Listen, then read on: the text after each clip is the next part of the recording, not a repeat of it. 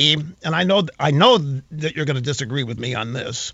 Mm. To me, this is not America. It's a it's a it's a it's a sad. Oh no, it's definitely America. Well, see, but it's it's not what we can be. It's not what we have been.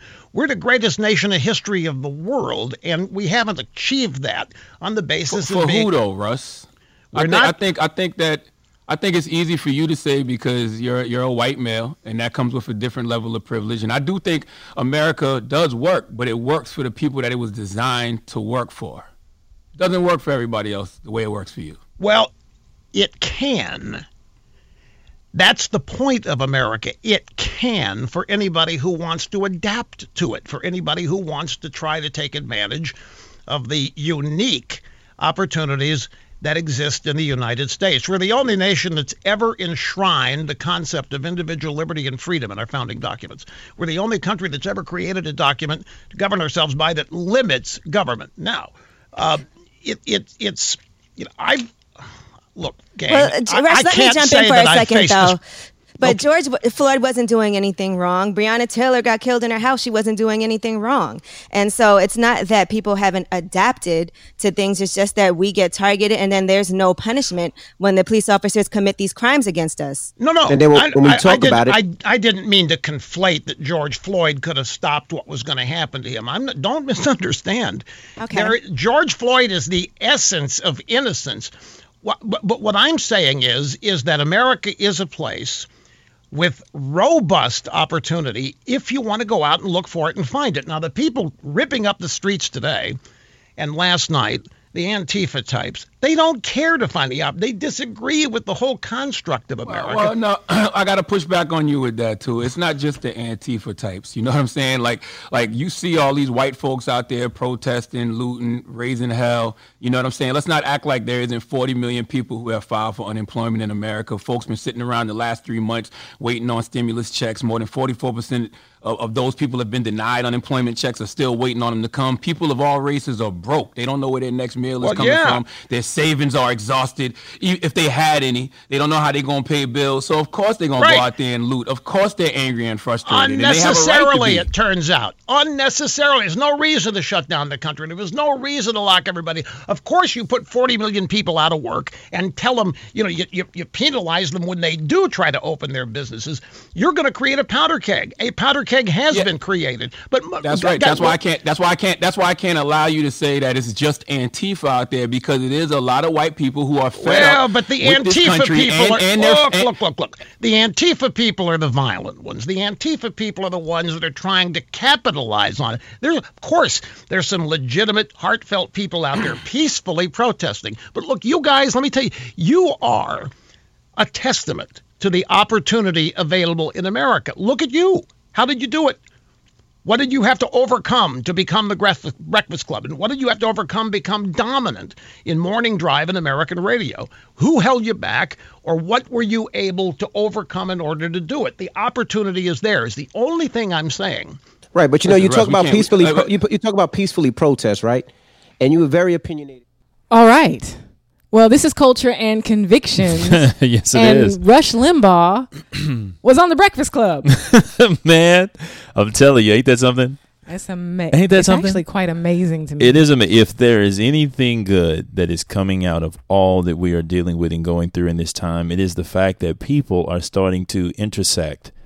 That um, need to actually. I think so. I think these are meaningful conversation conversations across the aisle, across the the aisle ideologically that need to happen. Yeah, because it, it takes it takes away you know when when there's not when there's not any interaction, right? When there's when there's radio silence, mm-hmm. people there's room for assumptions all the time. So I'm sure the audience uh, for the Breakfast Club is thinking, why they got Rush Limbaugh on there? Yeah. And, you know, and of course, people know what they know of, of Rush, probably not from listening to his program, Never. but probably just simply from from hearing other people disparage or, or try to question you know Rush's point of view. But I but I thought it was interesting to to hear him on the show, and I certainly applaud both sides for wanting to um, for no wanting doubt. to have that because no obviously it takes both of them. But I just want to quickly reiterate something that Rush was talking about, which is, you know, that America gives you the opportunity, mm-hmm. right? And yeah. that we we don't want that to be lost with all of the protests, with all the rioting. Let let that not be lost on us. That America gives us the opportunity. It doesn't guarantee the outcome. Mm-hmm. That's so true. so we certainly can't go out and riot for outcomes. No, you can't do that. Right? But we can we can certainly be thankful and grateful for opportunities which which people around the globe would would love to have. Would man, love to have. Man, I tell you, uh, I want to go back uh, to what you you talked about with Rush and the Breakfast Club meeting because I, I don't think this that doesn't need to be missed, right? Uh, because the people who listen to Rush probably don't. Uh, a good a good portion of them don't listen to the Breakfast Club, and a good portion of the people who listen to the Breakfast Club and the followers thereof do not follow Rush Limbaugh. And to have both of them bring their not only viewpoints, but those who who follow them, yeah, their audiences, yeah. and their audiences, right? To bring them all together, and for everybody to kind of sit down at that table and have that conversation. I would like to see more of that because, see, that to me harkens back to the day when you had uh, people getting on, when you had a Milton Friedman and and a Thomas Sowell sitting across from a Frances Fox Piven, right? Right? right. and you had you had these debates between the left and the right, between people who had opposing uh, viewpoints. opposing viewpoints, and people were able to sit in the same room and not demonize, disparage one another, but they were ex- actually able to communicate those ideas and, and lay them out there in a very intelligent and respectful manner. Mm-hmm respectful and intelligent discourse and or disagreement has got to return Amen. in this nation or we're going to lose a whole lot of good. Amen. Because people have gotten to the point now where they are so thin-skinned. I mean like like paper, right? That they cannot tolerate being disagreed with. They can't tolerate being told that that that I don't see it your way.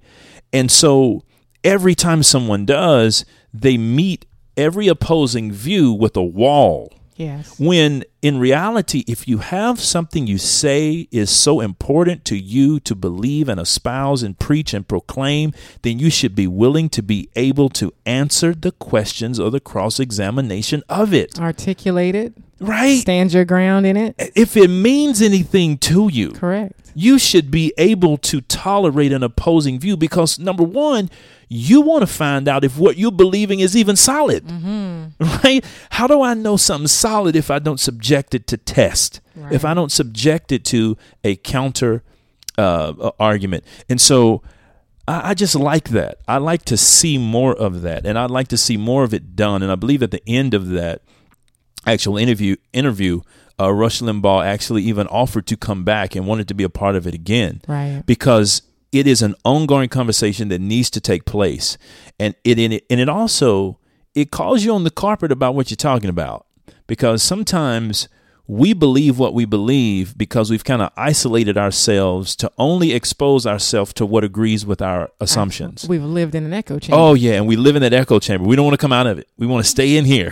let safe me, in here. Let me stay in here. but I love it when people are, are stretching across the bounds of the ideological divide and Rush is reaching out and Breakfast Club is reaching out and saying, "Let's sit down and let's talk like like human beings, like civilized people." Yeah, and I, and I love the fact that you know of course, I'm not gonna I'm not gonna sit here and try to act like I'm not a fan. I listen to Rush a lot. So yes, you do. So, so I, I would you know I wouldn't even like really, yeah he's on Breakfast. I wouldn't even know a whole lot about Rush Limbaugh if it were not for marrying you. And that is the honest truth. Yeah, Rush is the man. So if you have time though, and you've not listened to Rush Limbaugh, check him out because certainly it's worth listening to. Um, but I I love the fact that that Rush made. They think it, he's a hater though, you know. They do, but but he's but he's not, and it's just as he said. You know, we we we are you know the only country in the world whose founding documents have said life, liberty, pursuit of happiness. That everyone is entitled to that, and irrespective of what people want to want to talk about in, in, in regards to American history, the one thing that you cannot deny is uh, America's slow and steady move forward past slavery, past Jim Crow. I mean, those those strides are not made um, just because men get together and decide they want to change. Mm. No, no, those things were ingrained and engrafted into the country at its founding, and and and provided the buoyancy necessary in order to keep the boat alive and afloat mm-hmm. to, to to get it to to a place where we could say okay fine we're done with that you know no more separate bathrooms no more separate water fountains we're going to start treating people as human beings yeah. and and and so i i certainly you know i hope people will give Rush Limbaugh an opportunity because because it's worth it's like I said it's worth hearing, um, but also re- recognizing just as he said, you know, we have examples all around us of black success. Oh yeah. So I think in the in the you know and black success in a time where no one would argue they were dealing with many more hurdles and obstacles than we are today. Sure. Sure, sure, sure, sure. I mean, nowadays, though, we're 13% of the population, but you certainly overall in media, in music, in sports, we are well represented in those things. Oh yeah. I mean, when you turn on your television, you're going to see a commercial with a black person. You're going to see a, a TV show with a black lead, if not a, a full black cast.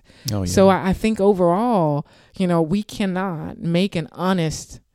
We can't honestly stand and say America is racist. And we don't get the same opportunities as everyone else. Because i think i think those of a different color of a different hue of a different background would look back and say well y'all 13% of the population you seem to be doing pretty well. And and in some places um, actually overrepresented disproportionately. Sure. i mean when you look at and i'm going to say this when you look at the nfl nba uh, everybody everybody sits back and uh, they talk well that's sports uh, there's a whole lot of humans, uh, male humans, uh, to be specific, who would really like to be a professional athlete in the major sports industries in this country.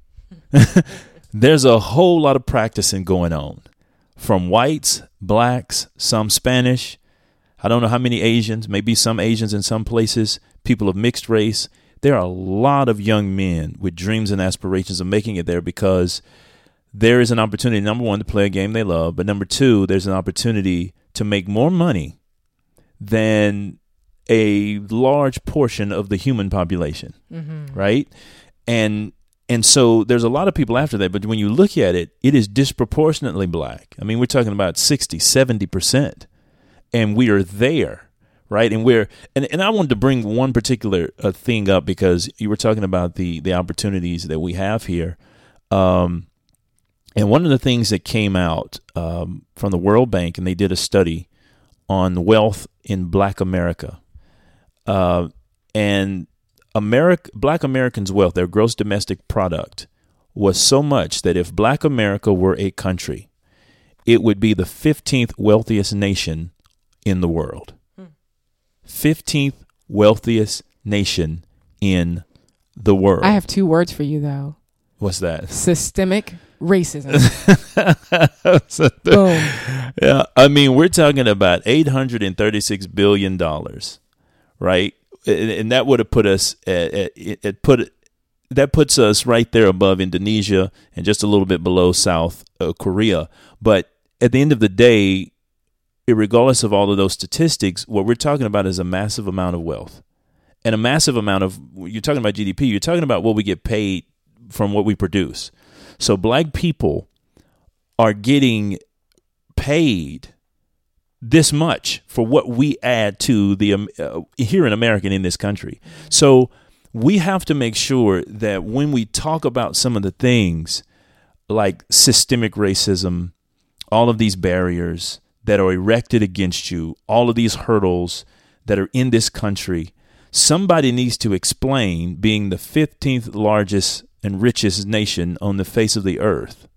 Somebody's going to have to explain, just like Rush Limbaugh brings out to the Breakfast Club uh, in the in the audio, and he says to them, "What about you guys? I mean, here you are, you're dominating morning drive, in in your spot, you are dominating it, and how did you become so uber successful and that's what needs to be being shared. Sure. So if you're going to tell me on the one hand, if you're if you're uber successful as a black person or you've moved forward as a black person, and you're going to tell me, yeah, but there's so many hurdles and walls erected, it's systemic and it's against black people. Well, evidently, you found a crack in the wall Mm-hmm. You found a hole in the wall somewhere. So tell me how you found the hole in the wall. Now, I may not take the same route you took because my skill set may be different.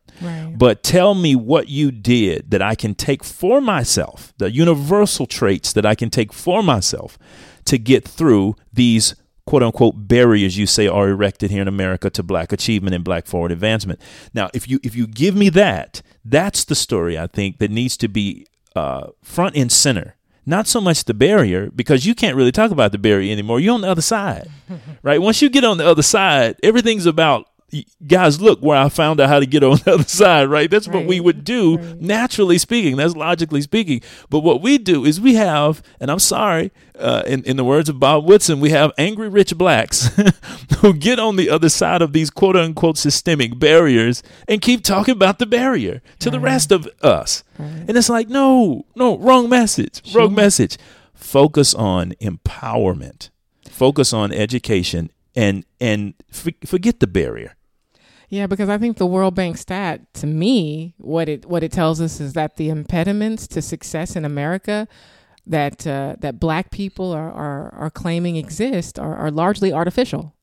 Oh, That's yeah. what that stat says to me.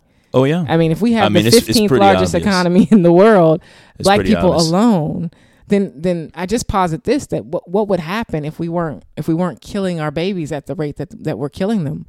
I mean, what kind of what kind of success could we could we enjoy if mm. we weren't killing each other in yeah. the streets at the rate that we're killing each other?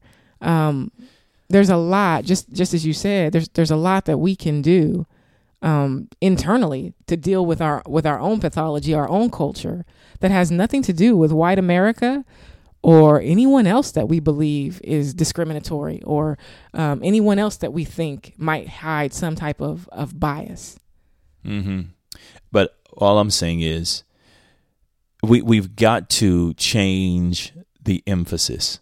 I can understand talking about things when there's been an act of injustice where a police officer, like what we're we're dealing with right now, where a police officer has senselessly and callously uh, contributed to the loss uh, of a man's life just unnecessarily and very cold.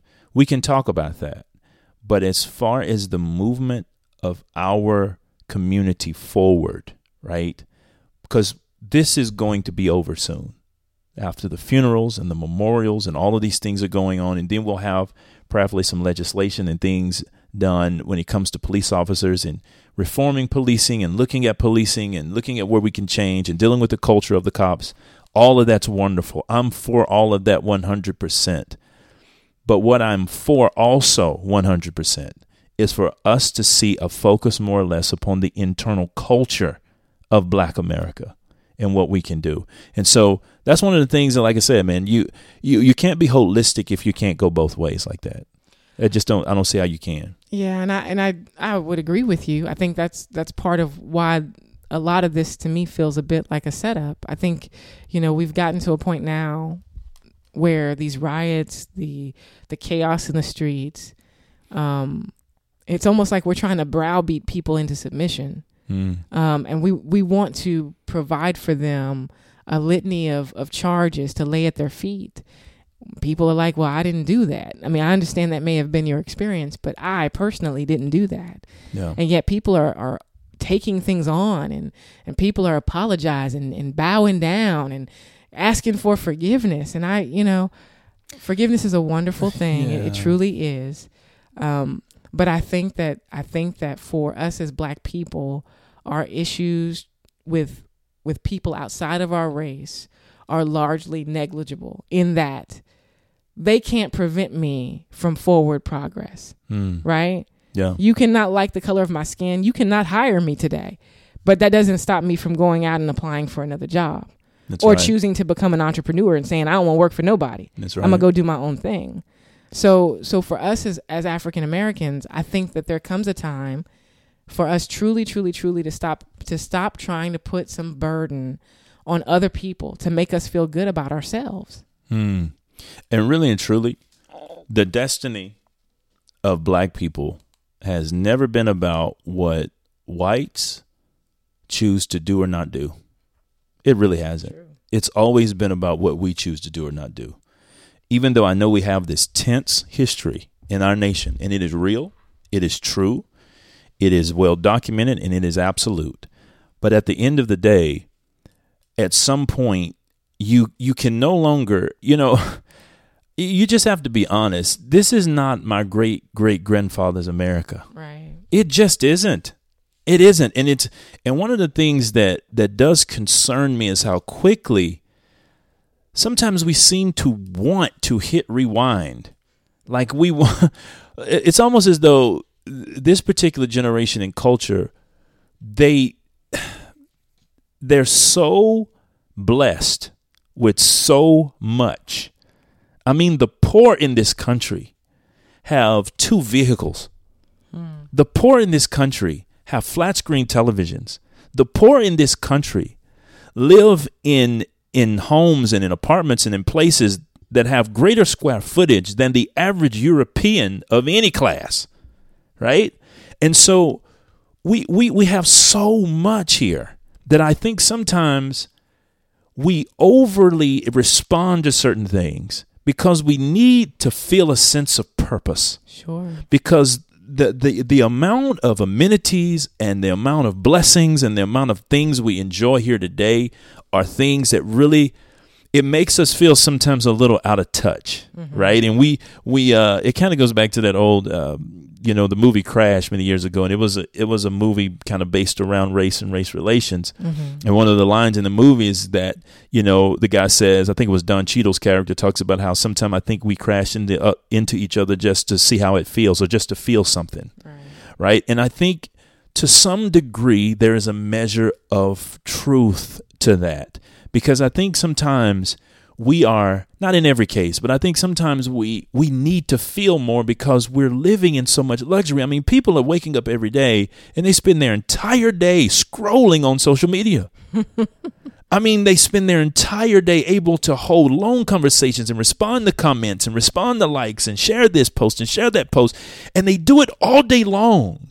Mm-hmm. And now you're going to turn around and tell me about what barriers you face? Evidently, they're not too great because you found all this time you found all this time in your life to to to post about what you ate you know and and all of these different things and it's like we really are living we're we, to me in america sometimes I am reminded of the kid who's got everything wall to wall toys toys in his room, and I say this a lot, but it's the truth.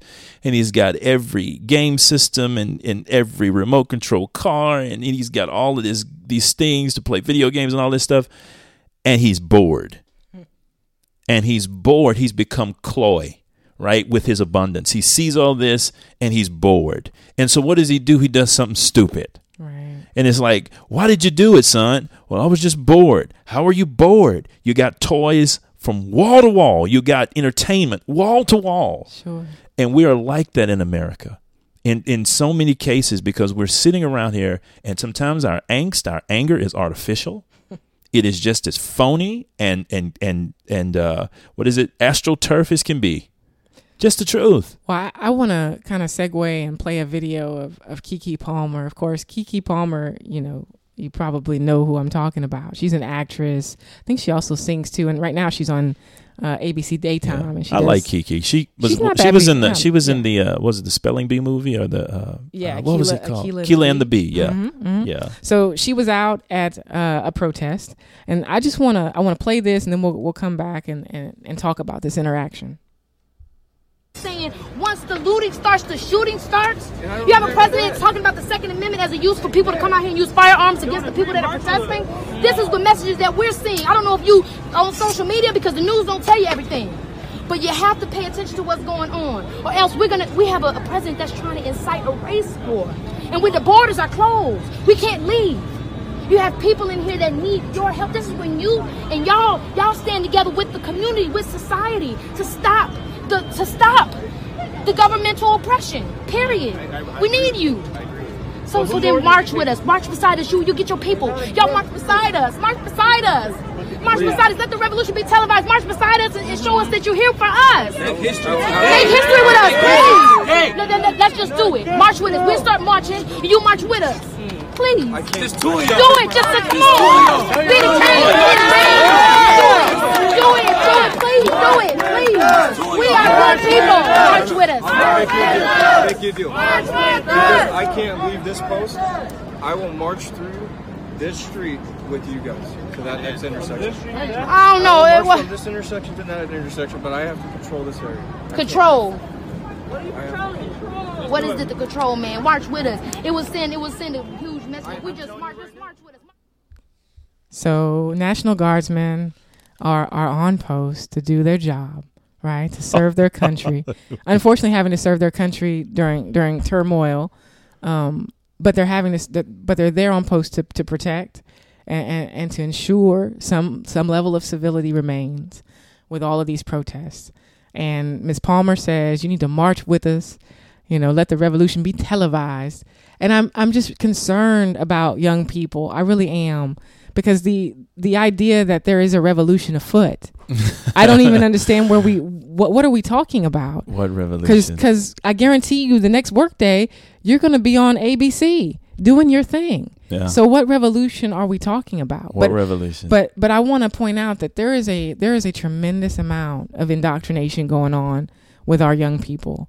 And and this is just one of many examples. And I told you the other day I said really what they ought to be saying is let the indoctrination be televised. because because we have seen it seriously, we have seen it on our televisions, we have seen it on social media. Um but but the concern truly is just what exactly do you believe?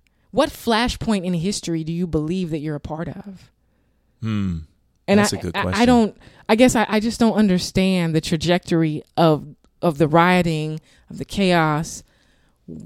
You can say we're protesting police brutality, um, but but here's the deal: you're, you, none of us want to get rid of cops. No. None of us want to get rid of the National Guard.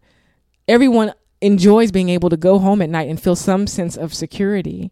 Well, I'm pretty sure when she gets ready to go to the lot to go onto her sound stage where they record her show, she probably sees, speaks to, or passes some form of security. You're probably right. Every single, Every single day. time she goes, and and it's like you know, at the end of the day, um, that man. uh, Let's just speak to to the actual audio, right, and what was happening there. First of all, I love you, Keke Palmer. I'm not no no problems with you. God bless you. But that man has a job. And he has a job to do. And it's important that he does that job because Keke, everybody out there is not you. That's right. Everybody out there is not out there to be peaceful. Everybody out there is not out there to make a statement and speak up and use their voice uh, against injustice. That man has a job to do. And that's why I loved his response. And the thing about it is, people, we've gotten so. We've gotten so full of ourselves now because only pride makes you this delusional that now a man actually saying that, people will accuse him of being cold, callous, insensitive. Why didn't he do it? This was an opportunity to really make a statement because I have a job to do. Because I took an oath. Because I can't just renege on that. I, I, I have a job to do. And if by chance he takes the stroll and goes the extra mile and something pops off in his section, nobody is going to find Keke Palmer. And nobody is going to call her on the carpet about it. He is going to be the one that was responsible for leaving his post right? But nobody thinks about that. And nobody thinks about the fact, number two, that looting is not protesting, right? Because she says something to the degree of uh, of talking about the when the, when the looting starts, the shooting starts. Well, she was re- referencing President, President Trump's- Trump. She was Yeah. referencing President Trump, but she says something to the effect of it being uh, that he's trying to incite a race war, and that you know you out here you know doing this to your own people for protesting. No, if you're looting, you're not protesting. I'm going to say that again. I don't think the people. I don't think the people in the back heard me. If you're looting, you're not protesting. There is no voice in looting. It is called stealing, right? It's called victimizing innocent people. It's called taking something that isn't yours. It is not only a crime, but by a higher law, it is a sin. Yeah. okay? Whether there is a protest going on or not, if you wouldn't pick it up in the store on a regular Monday, don't pick it up in the midst of a protest, right? it does not give you any more leverage, any rights, and it is not protesting. I don't care what anybody says to me. I don't care what they what they say. You do not have the space, quote unquote, to be that angry. Yeah, and I just I want to point our attention to something that the the exchange towards the end, which was him saying, "Look, you know, I'll walk the the block for you, but I got to stay, you know, in my area." Yeah. And how that wasn't enough. Oh no. And I and I want to make sure that everybody gets this, irrespective of whatever white America chooses to do. It will not be enough. Mm. And this will continue and it will continue until people get so tired of it that it's kind of like the boy that cried wolf. You know, Yeah. eventually everybody's like, look, now we done got up three times and we tired of you. Okay, if there's nothing serious going on, we about to go back to bed. And we we expect for you to keep quiet. Mm. And I and I feel like for Black America, we're creating this idea that not only not only do I want you to attend to my grievances and my concerns, but I want to dictate to you how the solutions will be meted out Yeah. in exact terms. Like, no, it's not enough for you to walk down the street with me. I want you to walk the entire block. And if you're not going to do that, then then you ain't with us. well, what do you want from me? Because no one, no one can provide for you a complete uh, response and, and care package to, to address all of your concerns because it's not within their wherewithal to be able to meet No. all of the things that you think they should do. And so, my concern, as I said, is that for us as black people, we are setting ourselves up for to, to, to truly be almost disregarded and disliked because we're we're trying to push on people I think in a way that is it's just heavy-handed and there's no there's no need for it. There really isn't. There's no need for it. Protest, you're here. I'm here to protect you. That's what my job is today. I'm here to look out for you to keep things orderly. In other words, though, go on about your life. Do Yeah. what you do what you came here to do. Yeah, because ultimately, what we're protesting against is police brutality, right? And the police brutality and the, the instance of police brutality, especially, that kind of triggered all of this.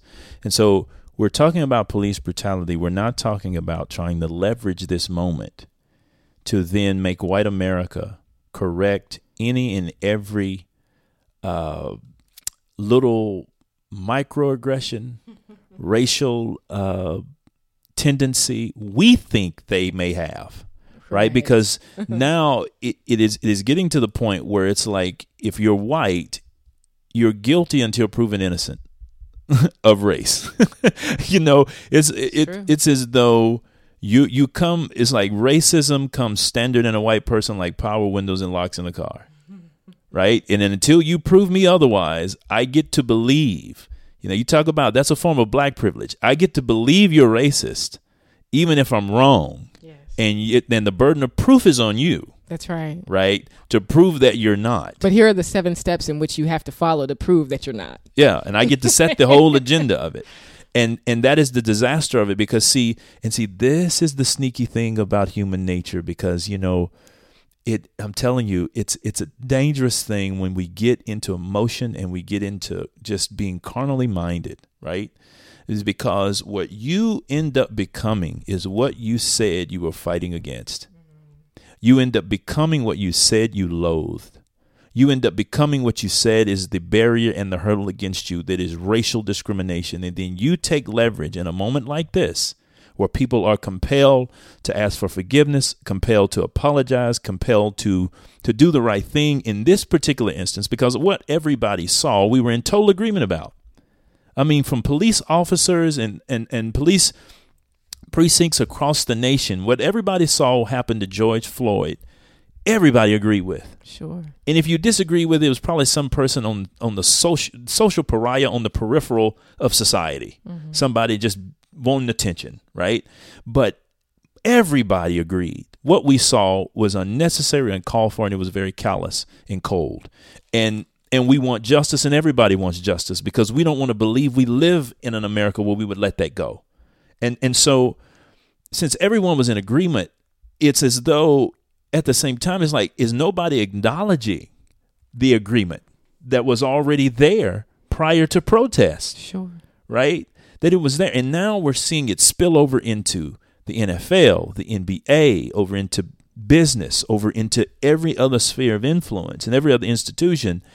And people are leveraging this moment and you're becoming what you said you hated. Oh, absolutely. Because you're tur- you're just flipping it over, and you're you're you're using this moment as privilege. I mean, lawsuits are being filed by black actors and actresses over certain things, and everybody's just doing things that I think are are just out of bounds. And we're sitting up here demanding of people, and if you're silent, then you're part of the problem. Well, maybe they're silent because you know what? They ain't got nothing to prove to nobody. right? I mean, you got you've got babe, you've got white people married to black people, raising black children, having black grandbabies, talking about how they have white privilege and they apologize and what? I know. What? I, I don't I, I'm, I'm serious. It is it is some of the most mind numbing behavior but it's not, I have ever seen.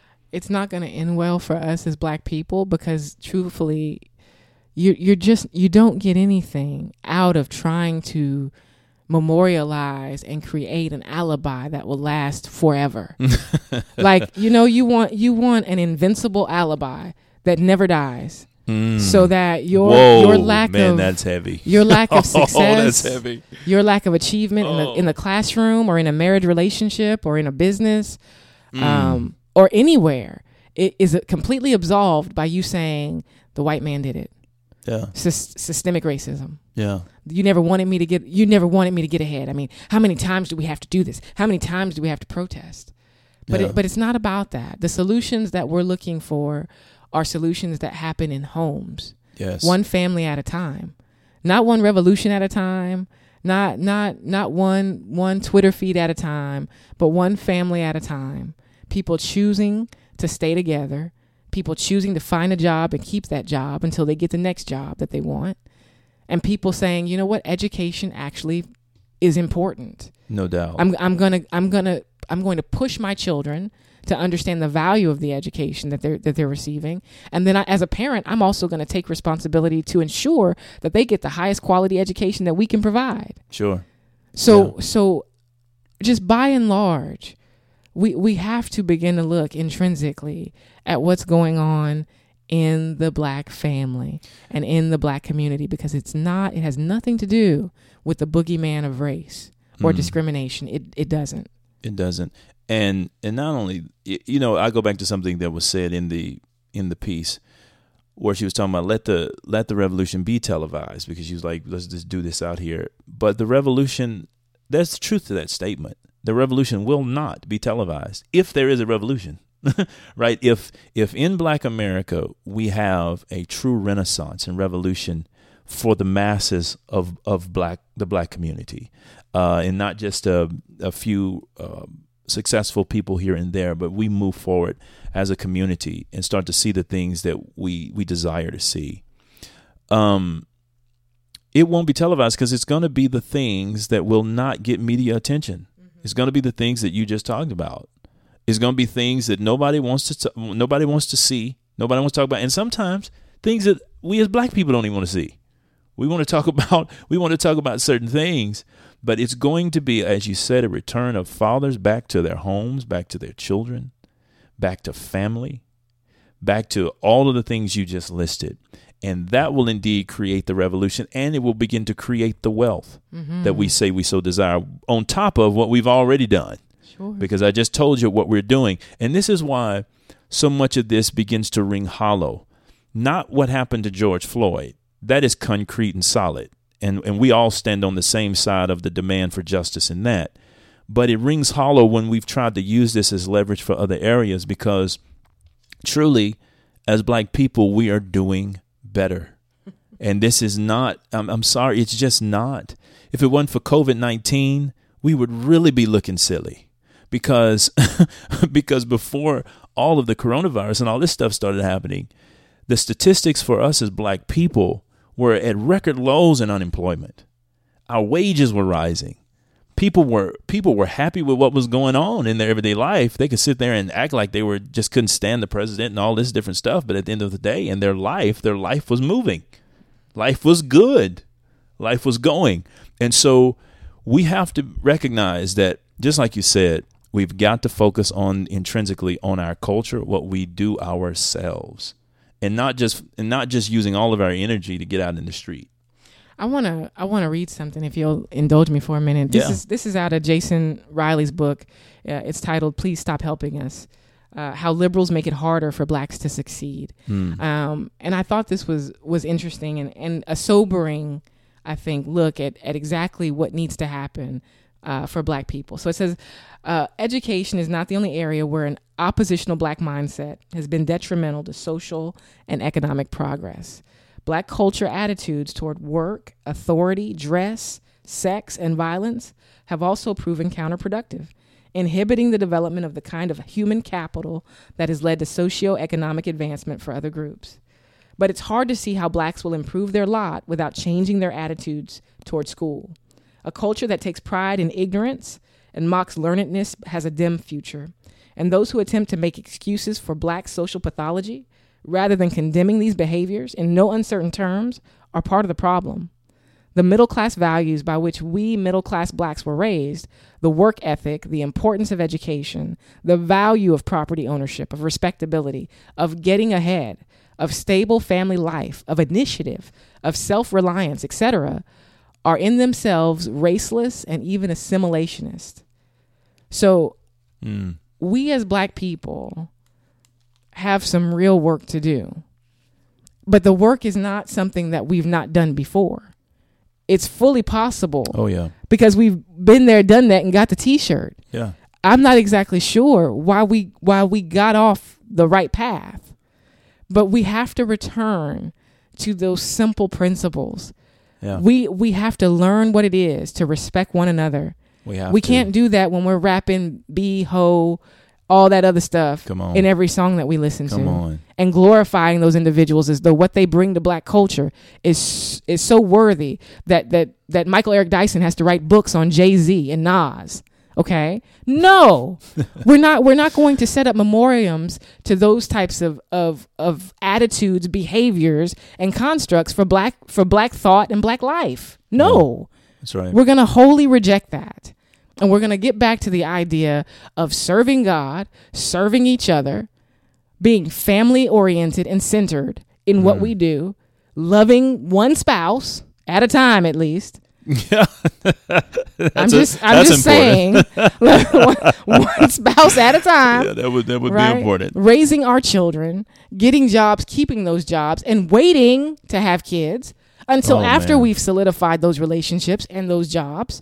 So that when we bring our kids into the world, we know that at least for uh, the short term, there's stability surrounding them, right? Mm-hmm. Now, there's chances for the bottom to fall out for everybody, but we want to at least provide a, a foundation for success that hopefully will grow and mature as time goes on.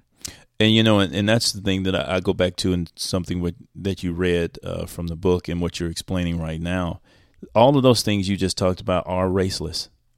Totally They have they have nothing to, and and this No. is one of the things that that I, I I so I really do have a righteous indignation about, and I hate it because the way we break off into our group identity, right, and we identify as a group, it blinds us to principles that have no race whatsoever. Mm-hmm.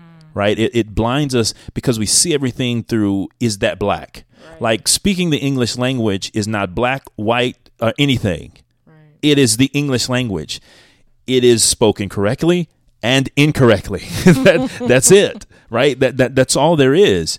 And so these raceless, cultureless principles that must be imbibed and must be executed uh, are the things that make groups rise. And it doesn't matter who you are. They spend, it's like having a universal currency. Yeah. Those things you talked about. They spend no matter who you are, no matter where you are. Mm-hmm. Right? If you're going to have personal responsibility, be centered in family, understand the importance of an education, understand the importance of, of self respect and keeping yourself and understanding uh, how to achieve a particular goal and not being distracted by a lot of things you want to go just wow out and do. When you learn those things, having a work ethic, those have nothing to do with the color of skin. And when we sit here and we have a culture that marginalizes those things, hmm. we're in trouble because, you know, there is a way that works and there's a way that doesn't. That's right. And basically, that's it, man. There is a way that works. Doesn't matter who you are, what color you are, where you came from, where you started at. Mm-hmm. There is a way that works and a way that doesn't. And we have to think about, you know, the images that we put before black people on a on a regular basis. Like I said, whether it's whether it's the the music videos that we watch or the movies mm. that we saddle up to watch. Yeah. I mean, the the things that we engage our minds in to to to model ourselves after. And and it's the things that we and I don't mean to cut you off, but uh, but I want to get this thought before I, I I don't want to lose it. But it's those things that we watch and that we take in that we consider to be indicators of black culture. Mm-hmm. Right? It's one thing to sit up and watch misogyny. It's one thing to listen to misogyny and watch it, to to watch women being hypersexualized, to watch men be be prone to playing roles of a drug dealer or or some type of black market activity right it's one thing to watch those things as entertainment but it's another thing to watch those things with this internal psychology that supports that perhaps that is authentically a part of your identity and race right right like it's culturally relevant to you right why is that you know, and see that's the dangerous part. It's not just that I'm watching because you can watch it. You know, look, I, I watch The Godfather, but I am not a part of the mob, mm-hmm. and the mob is not. You know, it's it. I don't identify with it. Now, if you're Italian and you grew up that way, you might identify with that. But what I'm saying is we have to be very cautious of what we choose to say we identify ourselves with and by. You know, and that's the danger of it all. It is, and and I was just going to say that we also have to remember that we can talk about change and all the things that we want to see happen. But ultimately, just as we talked a, a few minutes ago, um, if people are not equipped to take advantage of opportunity, then it's no opportunity it's, to them at all. No opportunity to them it, do, it does for them. That's it does right. not exist, which is why you have young people out there in the streets protesting, rioting, looting, because for them there's a complete an abject hopelessness mm-hmm. that is everywhere and in everything. Now, the people in Hollywood, the people who are living large on radio every day or or doing their thing in movies or in music, mm-hmm. even though they want to get on Twitter or wherever else and, and encourage people to go out there and continue to protest, at the end of the day, they're not impeded by what goes on in those neighborhoods. It's the people who live there who yes. are lower class who don't have the means to just simply rebuild, yeah. don't have the means to simply relocate, that are now having to look around the ruins that was supposedly for justice. Yeah. And so I I want to make sure that people that people recognize that a lot of what we see out there is the picture of fatherlessness in the black community. And not no only that, but it's it. a it's the the plaguing sense an inevitability that they are not ready for the world, mm. that they don't know their place in it. And a lot of that happens because they don't have an education. Black black children just by and large are not receiving the level of education and instruction necessary mm. necessary to be successful yeah. by and large. Yeah. Because they're in poor dilapidated schools. Yeah. They're they're they have the worst teachers right? Yeah. And then couple that with parents who aren't engaged or don't have enough time to be engaged because they're working two or three jobs to try to keep food on the table. Hmm. So we have a real we have a real issue and and I would like for black people to use some of that energy that that we're that we're using to yeah. to to move policing to whatever level of of eat soft on crime that we think we need to have because that's basically what it amounts to. Oh God, I, they don't need to be soft on crime. Though. But but that's basically what it amounts to. I mean, if I'm going to second guess every single thing yeah. that that that officers do, you create an environment in which officers stop doing. But we're going to know after this is all over, though. We're going to find oh, absolutely. out because if crime starts spiking in places, we're going to find out. Uh, because because I can I can tell you that people are they truly are as, as police officers. You can't create a world in which they have to sit there and think a thousand things before they make an act or, or act on something, right? In the midst of uh, what could be a volatile or violent situation, mm-hmm. and uh, and like you said, they are creating hesitation in our police force. Now, I'm for reform, but I'm not for anything that's going to present policemen from doing their job effectively. Sure. Uh, now I believe removing rotten apples doesn't bother that; it actually helps it, right? No. So getting getting Absolutely. weeding out the bad ones is, is a good thing That's to do. That's probably the most immediate thing yeah. that you can do. Absolutely, you can start going through that precinct and going through the ranks, and you and, and they know, sure. they know, right? they know, and so in, in getting the malaise and the and the and the callousness out of there. But at the end of the day, we don't want to tie our policemen's hands around their, behind their backs because I'm telling you, of all communities that need police, Talk it is the poor and the black communities. Talk about it. Right? And and I said poor and black because not all I'm not just talking about black communities. I'm talking about all of these impoverished communities who, who are who are dealing with the drugs and the violence and the domestic violence and abuse and guns and all these different things. They need the police more than anybody right? And we have to we have to take responsibility, man. What the way this has been handled, it is as though George Floyd was just swallowed up. I think so. A victim I of a so. senseless act. I mean, and here we had a moment of solidarity across the board, and we have swallowed it up and co opted it for our own means, which to me speaks to, to a certain degree, a certain portion of black America, your outrage was fake. Hmm. Yeah, because you went, yeah, nah, you, you saw opportunity, right? right? and you out here inciting all this stuff. No, we, we got to be serious. We got to be serious about this. And this man's life deserved a much more sober, a much more collected, and much more uh, intelligent and heartfelt memorial sure. to deal with this issue. Sure. If this was the linchpin everybody's saying it is, then how did it turn into all of this? Hmm. Because a lot of people have got their little egos and their agendas out there and they're trying to get something for themselves. It's not about George Floyd. It ain't about justice. They're going to go on and do the things they want to do because they know it's not always about justice because they know in many of these black communities that are poor, many of the murders and homicides that blacks have committed against one another in these communities, a good portion of them are still unsolved. Yes. And nobody likes to talk about that. Hmm.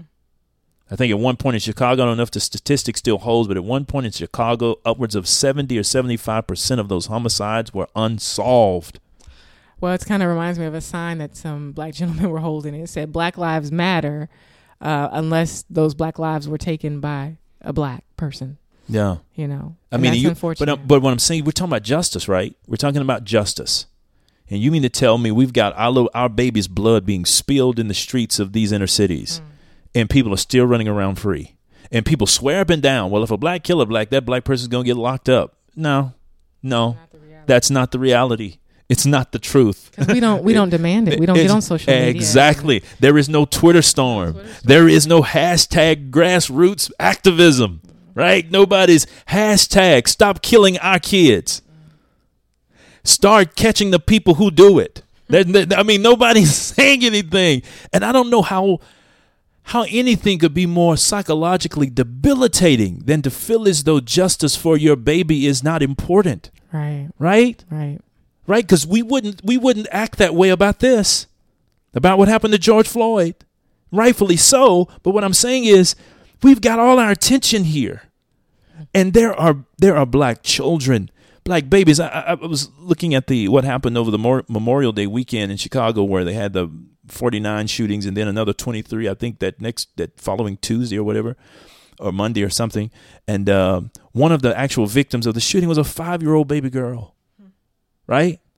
Five years old. And we're we're sitting up here and we're we're we're feigning all this outrage.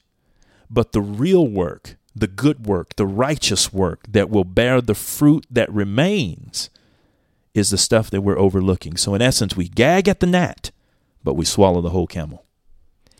Yeah, I want to just read this last quote and then I'll, I'll be quiet and let you wrap up the show. But uh, this was W.E.B. Du Bois, and he says, A little less complaint and whining and a little more dogged work and manly striving would do us more credit than a thousand civil rights bills. I'm going to read that again. A little less complaint and whining mm. and a little more dogged work and manly striving would do us more credit than a thousand civil rights bills. And not only is that true, it's already been proven. it's already been proven throughout the history of black people in this country. But that concludes another podcast of Culture and Convictions. Listen, like, and share. Uh, comment on these particular podcasts. Share them with family, friends that you believe are interested in this type of dialogue. Um, we are trying to get the word out there. We have to have these types of conversations and we have to talk about things in a holistic fashion. Look, we gone are the days when we can afford to walk around here and be so thin-skinned. We cannot talk about things openly, honestly, and with personal respect for each other, even if we have opposing viewpoints. And so, here on Culture and Convictions, my wife and I, we're going to talk about things, and we're going to talk about them from our perspective, and we wholeheartedly welcome yours. Thank you once again for listening. Until next time, God bless.